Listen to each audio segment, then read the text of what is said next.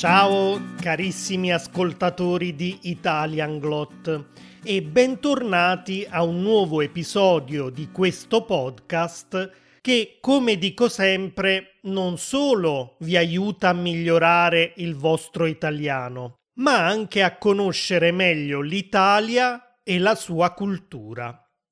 Nel caso di oggi però sicuramente non parliamo di cultura, ma piuttosto di fatti di cronaca, dai quali purtroppo viene fuori un'immagine non troppo positiva di alcuni italiani e fra poco capirete cosa intendo. Prima di cominciare vi ricordo che sul mio sito italian glot punto com troverete tanto materiale per trarre il massimo da questo e da tutti gli altri episodi del podcast. Innanzitutto, dopo un primo ascolto, potrete verificare quanto è stato facile o difficile capire quello che dico, eh, quali parti dell'episodio avete bisogno di riascoltare più volte perché magari non risultano troppo chiare e così via. A questo scopo avrete a disposizione un test di comprensione con tantissime domande.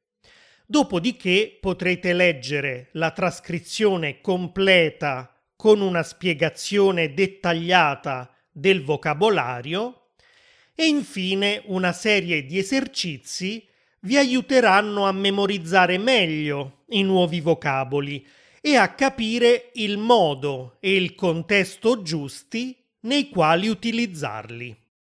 Dunque, come avete già capito dal titolo dell'episodio, oggi voglio parlarvi di una serie tivù che potete trovare su Netflix e che si chiama Baby. L'avevo notata spesso nella lista delle serie più guardate e lo stesso Netflix me l'aveva proposta più volte. Avete presente quando sulla homepage improvvisamente parte il trailer perché si suppone che possa essere una serie che rientra nei vostri gusti o interessi? Ecco, Netflix insisteva perché la guardassi. Io devo dire ero abbastanza prevenuto. Dall'anteprima avevo l'impressione che si trattasse di una di quelle classiche storie adolescenziali fatte di primi amori, tradimenti, culto dell'aspetto fisico e voglia di mostrare sui social media quanto si è fighi, per usare un termine molto amato e molto usato dai giovani. Insomma, non ero sicuro di volerla guardare. Poi molti di voi, dopo l'episodio numero quarantadue, nel quale vi ho parlato di Suburra, un'altra serie molto bella, me l'hanno consigliata ed è a quel punto che ho voluto dargli una possibilità e mi sono ritrovato a guardare ogni sera due o tre episodi, finendo in pochi giorni tutte e tre le stagioni di cui è composta la serie. Devo dire che i primi episodi hanno più o meno confermato le mie perplessità, ma poi le vicende si sono fatte più interessanti, sono state affrontate anche tematiche importanti come il bullismo, l'uso di droghe, la prostituzione minorile, e a quel punto ha cominciato a prendermi un po' di più. Adesso vi racconterò brevemente di cosa parla la serie, cercando di non rivelarvi troppi dettagli o colpi di scena. Se però non vi piacciono le anticipazioni e preferite non sapere assolutamente nulla di una serie prima di cominciare a guardarla, fermatevi qui e magari riprendete ad ascoltare questo episodio solo quando l'avrete terminata. Baby tratta le vicende di alcuni adolescenti romani che frequentano un esclusivo liceo privato, il liceo Collodi, dove la retta è addirittura di seimila euro, e vivono in uno dei quartieri più chic e agiati di Roma, i Parioli.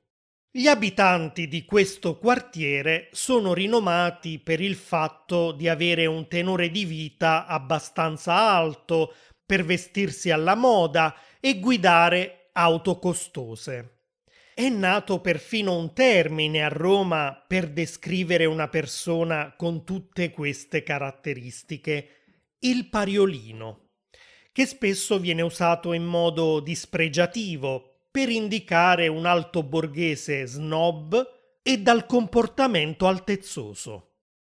Baby quindi ci catapulta in questa realtà fatta di mondanità e benessere, dimostrando però che sotto questa facciata di perfezione si nasconde un mondo marcio e in fin dei conti non troppo diverso da Roma Sud.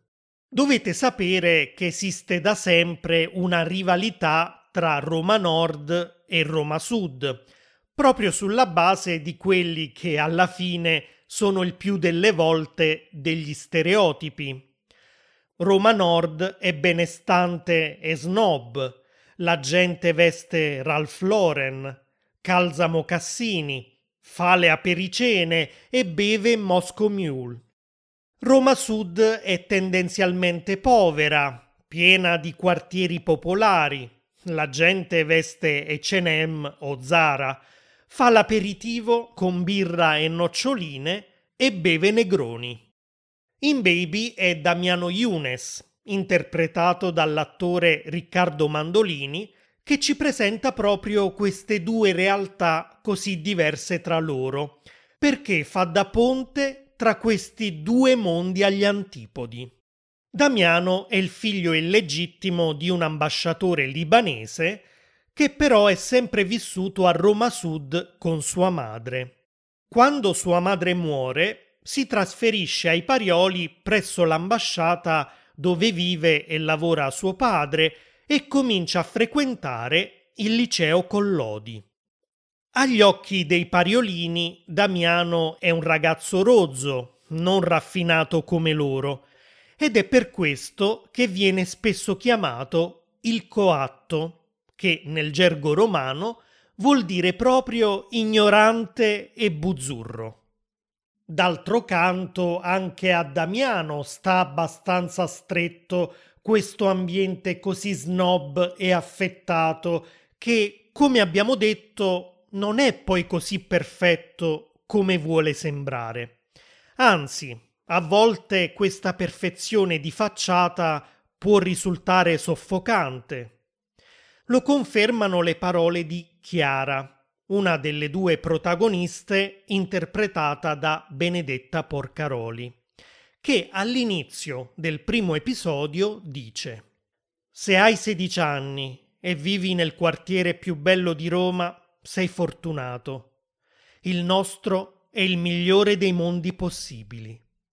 Siamo immersi in questo acquario bellissimo, ma sogniamo il mare. Ecco perché, per sopravvivere, abbiamo bisogno di una vita segreta». I Parioli sono dunque come un acquario, un microcosmo racchiuso tra quattro lastre di vetro trasparenti che vuole dare a chi lo osserva da fuori l'illusione che sia bellissimo, ma che alla fine di autentico ha ben poco. Il mondo reale è da tutt'altra parte. È il mare sconfinato, che chi resta nell'acquario non vedrà mai. Ma conosciamo meglio le due protagoniste della serie. La prima è appunto Chiara, mentre la seconda è Ludovica, interpretata dalla giovane attrice Alice Pagani. Chiara ha quindi sedici anni e vive in un grande appartamento con i suoi genitori. L'atmosfera in casa però non è delle migliori, perché sua madre e suo padre, tra alti e bassi, sono ormai a un passo dal divorzio. I due non comunicano più e la loro unica forma di interazione è quasi sempre lo scontro. Il padre di Chiara ha una serie di relazioni extraconiugali, delle quali la madre è tra l'altro a conoscenza. È Chiara che invece ne è all'oscuro e quando lo scopre, per lei è un vero shock. Così, presi dai loro problemi, i genitori trascurano Chiara e, come se non bastasse, la madre non vuole neanche che vada a studiare in America l'anno successivo. Per la giovane adolescente sarebbe invece un sogno che diventa realtà. Insomma, il rapporto tra genitori e figlia comincia a diventare sempre più conflittuale. Circondata da continue bugie, anche Chiara impara a mentire.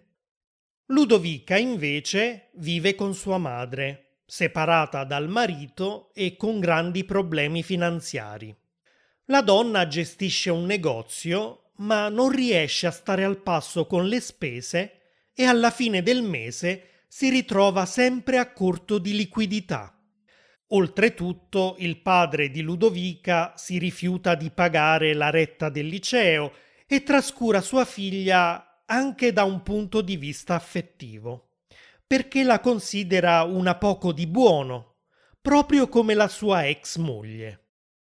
È a questo punto che Ludovica cerca una valvola di sfogo nello sballo delle serate romane, a base di musica, cocktail e droga.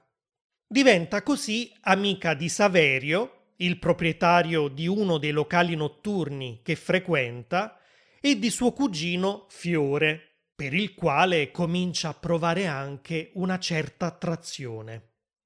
Quello che Ludovica non sa è che Saverio e Fiore gestiscono un giro di prostituzione. Procurano cioè donne ai loro clienti più facoltosi che sono disposti a pagare centinaia di euro per passare la serata in buona compagnia. Saverio riesce a manipolare Ludovica, che, desiderando aiutare sua madre ed essere anche indipendente economicamente, accetta di accompagnare a cena un dentista in cambio di un compenso in denaro. Anche se i due non vanno oltre la semplice cena, ben presto Ludovica avrà a che fare con clienti che vogliono e pretendono molto di più. Nel frattempo, Chiara e Ludovica, che frequentano la stessa scuola, anche se in classi diverse, diventano molto amiche. Ed è così che Chiara viene presentata a Saverio. Potete già immaginare quale sarà il destino di Chiara. Devo confessare che solo in uno degli ultimissimi episodi della serie che sono riuscito a collegare la storia raccontata da Baby con i fatti reali ai quali è ispirata. Uno dei personaggi usa il termine Baby Squillo, che era proprio quello che fu coniato dai giornalisti nel duemilatredici quando venne alla luce uno scandalo di prostituzione minorile. Ed è in quel momento che mi sono tornati in mente quei fatti di cronaca. I giornali parlarono di Baby Squillo dei Parioli. Lalla e Jenny, questi sono alcuni dei nomi di fantasia che sono stati usati per raccontare la storia delle due ragazze, all'epoca avevano solo quattordici e quindici anni. Lalla ha una famiglia che gestisce un bar, ormai sull'orlo del fallimento, e che fa fatica ad andare avanti da un punto di vista economico. Jenny invece ha perso il padre quando era più piccola e non ha probabilmente mai superato quel dolore. Ha un rapporto conflittuale con sua madre e tanta rabbia dentro. Più volte scappa di casa. Le due amiche fanno della ribellione il loro stile di vita. Su Facebook scrivono frasi del tipo Vita, ti odio. Freghiamo il mondo. O scopate, non studiate. Ad un certo punto si avvicinano anche ad associazioni giovanili di estrema destra e una delle due si fa tatuare delle frasi fasciste sul corpo. Jenny, la più grande, aveva già problemi di droga, sniffava cocaina e aveva bisogno di soldi per procurarsela. Nel maggio duemilatredici inserisce un annuncio su un sito nel quale si offre per incontrare uomini in cambio di denaro. Lalla fa lo stesso nel mese di luglio. All'inizio gli incontri sono saltuari e avvengono in macchina o a casa dei clienti. Poi il giro comincia ad allargarsi. Pensate che dalle indagini della polizia è venuta fuori una lista di circa cinquecento clienti. A quel punto entrano in scena Mirko Ieni, autista e organizzatore di feste notturne, e Nunzio Pizzacalla, un caporal maggiore dell'esercito. I due mettono a disposizione delle ragazze un appartamento ai Parioli, dove possono incontrare gli uomini in tutta tranquillità. Insomma, Ieni e Pizzacalla diventano ufficialmente i loro papponi. Cercano per loro nuovi clienti e in cambio ottengono una bella fetta dei guadagni. In una delle intercettazioni telefoniche uno dei due sfruttatori parla ad esempio di una tariffa di duecentocinquanta euro, di cui lui ne prenderà centocinquanta. Adesso devi farti questo obbligatoriamente, che te sta a portare duecentocinquanta euro, di cui una piotta e mezza è mia, perché sto a pagare io casa. Alle ragazze dunque spettava meno della metà. Obbligatoriamente. Questa è la parola che usa nella telefonata. È chiaro che a un certo punto le ragazze cominciano a non avere molta scelta. Anche se non ne hanno voglia, sono costrette a incontrare quegli uomini. Ieni ci pressava, ci trattava un po' come macchine, ha detto poi alla polizia una delle due. Per lui dovevamo esserci sempre, tutti i giorni. Non voleva perdere i soldi, ovviamente. Insomma, eravamo il suo stipendio. E le ragazze vengono obbligate a prostituirsi non solo da Ieni e Pizzacalla, ma anche dalla madre di Lalla. Sì, perché quando la donna si accorge di quello che sta facendo la figlia, non denuncia i due sfruttatori, né cerca di tirar fuori la figlia da quella situazione orribile, ma entra anche lei nel business. In fondo aveva problemi economici e le servivano i soldi per pagare le bollette.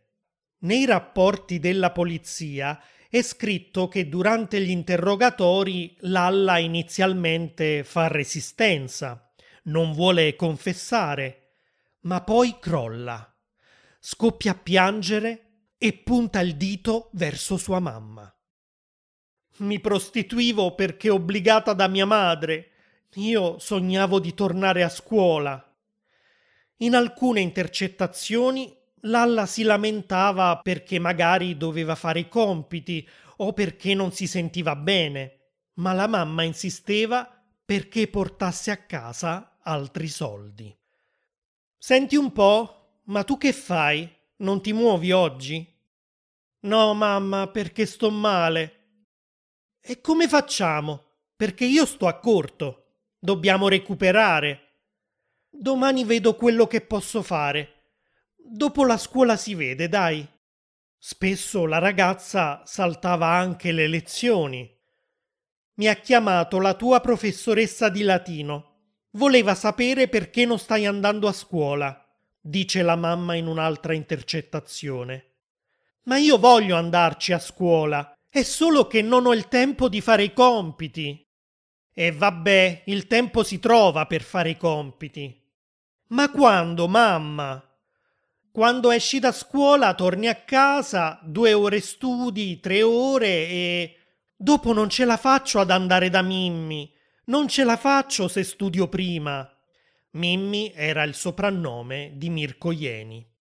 A un certo punto la madre le propone addirittura di non andare affatto a scuola e la ragazzina, quasi più matura di lei, le risponde: «Non posso, perché non ho ancora sedici anni e mi vengono a prendere a casa». L'evasione scolastica è infatti un reato in Italia. Come potete capire da queste conversazioni, anche se le due ragazze avevano sicuramente fatto delle scelte completamente sbagliate, sono stati poi gli adulti che le hanno sfruttate, plagiate, rese schiave di questo business. Molti giornali, purtroppo, hanno raccontato queste vicende puntando più il dito sugli errori commessi dalle due minorenni che sulle colpe degli adulti che ne hanno poi approfittato. Hanno messo grande enfasi sui soldi facili, sui vestiti o i viaggi che le ragazze desideravano tanto, come se tutto fosse partito da un semplice capriccio. Le hanno spesso descritte come smaliziate, superficiali, prive di scrupoli. Io invece non me la sento di giudicarle perché non conosco la loro vera storia. Non so cosa c'è dietro, né i giornali hanno mai fatto uno sforzo per scoprirlo. Qual è il malessere interiore che ha spinto quelle che erano più delle bambine che delle ragazze mature a comportarsi così? Quali situazioni familiari hanno fatto crescere questo desiderio di ribellione e soprattutto questa forte rabbia che avevano dentro? Come e perché hanno sentito l'esigenza di cominciare a fare uso di droghe? In effetti, gran parte di quei soldi facili andavano nelle tasche dei due papponi. Se erano diventate dipendenti dalla cocaina, ci sarà stato qualche adulto che le avrà convinte a provarla per la prima volta e che magari gliel'ha venduta. Se andavano a letto con uomini molto più grandi di loro, è perché questi uomini non si tiravano indietro di fronte alla loro minore età. Anzi, era proprio questo aspetto che li attirava. Uno dei clienti aveva scritto: «Tu mi piaci, hai amichette giovani e io adoro le lolitine». Anche se durante gli interrogatori della polizia hanno sempre cercato di negarlo, questi uomini conoscevano benissimo l'età di Lalla e Jenny. Tuttavia, nella stampa a questi predatori vengono sempre dedicate poche righe, trattati come dei personaggi marginali, di poca importanza in questa orribile storia. Una storia che non staremmo qui a raccontare se non esistessero uomini disposti ad andare a letto con delle ragazze della stessa età delle loro figlie o delle loro nipoti. Pensate che Ieni e Pizzacalla sono stati condannati a circa sette e dieci anni di reclusione rispettivamente. La madre di Lalla è stata condannata a scontare sei anni di carcere e le è stata tolta la patria potestà, mentre la pena massima per i clienti è stata di un anno. Il che vuol dire non trascorrere neanche un giorno in galera. Sì, perché per la legge italiana una pena inferiore a tre anni viene sospesa e l'imputato non finisce in prigione. Molti dei clienti erano personaggi facoltosi, potenti, alcuni vicini alla politica, come Mauro Floriani, ex marito dell'allora senatrice Alessandra Mussolini, la nipote del famigerato dittatore fascista. Floriani aveva inizialmente negato di aver avuto rapporti con le ragazze, ma poi ha confessato, dichiarando però di non sapere che fossero minorenni. Proprio perché erano uomini potenti, nella maggior parte dei casi hanno fatto di tutto per nascondere la loro vera identità ai giornali. Qualche cliente aveva pagato le ragazze in cocaina, un altro aveva segretamente girato un video dell'incontro minacciando poi di diffonderlo. Insomma, erano degli aguzzini che giocavano con il corpo e le vite di ragazze deboli, così facili da manipolare. Svuotavo la testa e dicevo: vabbè, tanto è un'ora, poi è finito. Non ero così tanto felice, anzi, non ero felice per niente, ha dichiarato alla polizia una delle due. Per fortuna, questo incubo ad un certo punto è finito. Quando la mamma di Jenny, la più grande, ha cominciato a sentire che c'era qualcosa che non andava nel comportamento di sua figlia, ha assunto un investigatore privato e quando ha scoperto la verità ha denunciato tutto alla polizia. Come abbiamo detto, la serie Baby si è semplicemente ispirata a queste vicende, che sono state perciò presentate in modo diverso. Le situazioni familiari descritte non sono esattamente le stesse, così come ci sono molte differenze anche nel profilo psicologico delle due protagoniste. Ma non voglio dirvi altro, nel caso non l'abbiate vista. Anzi, fatemi sapere se l'avete vista e se vi è piaciuta.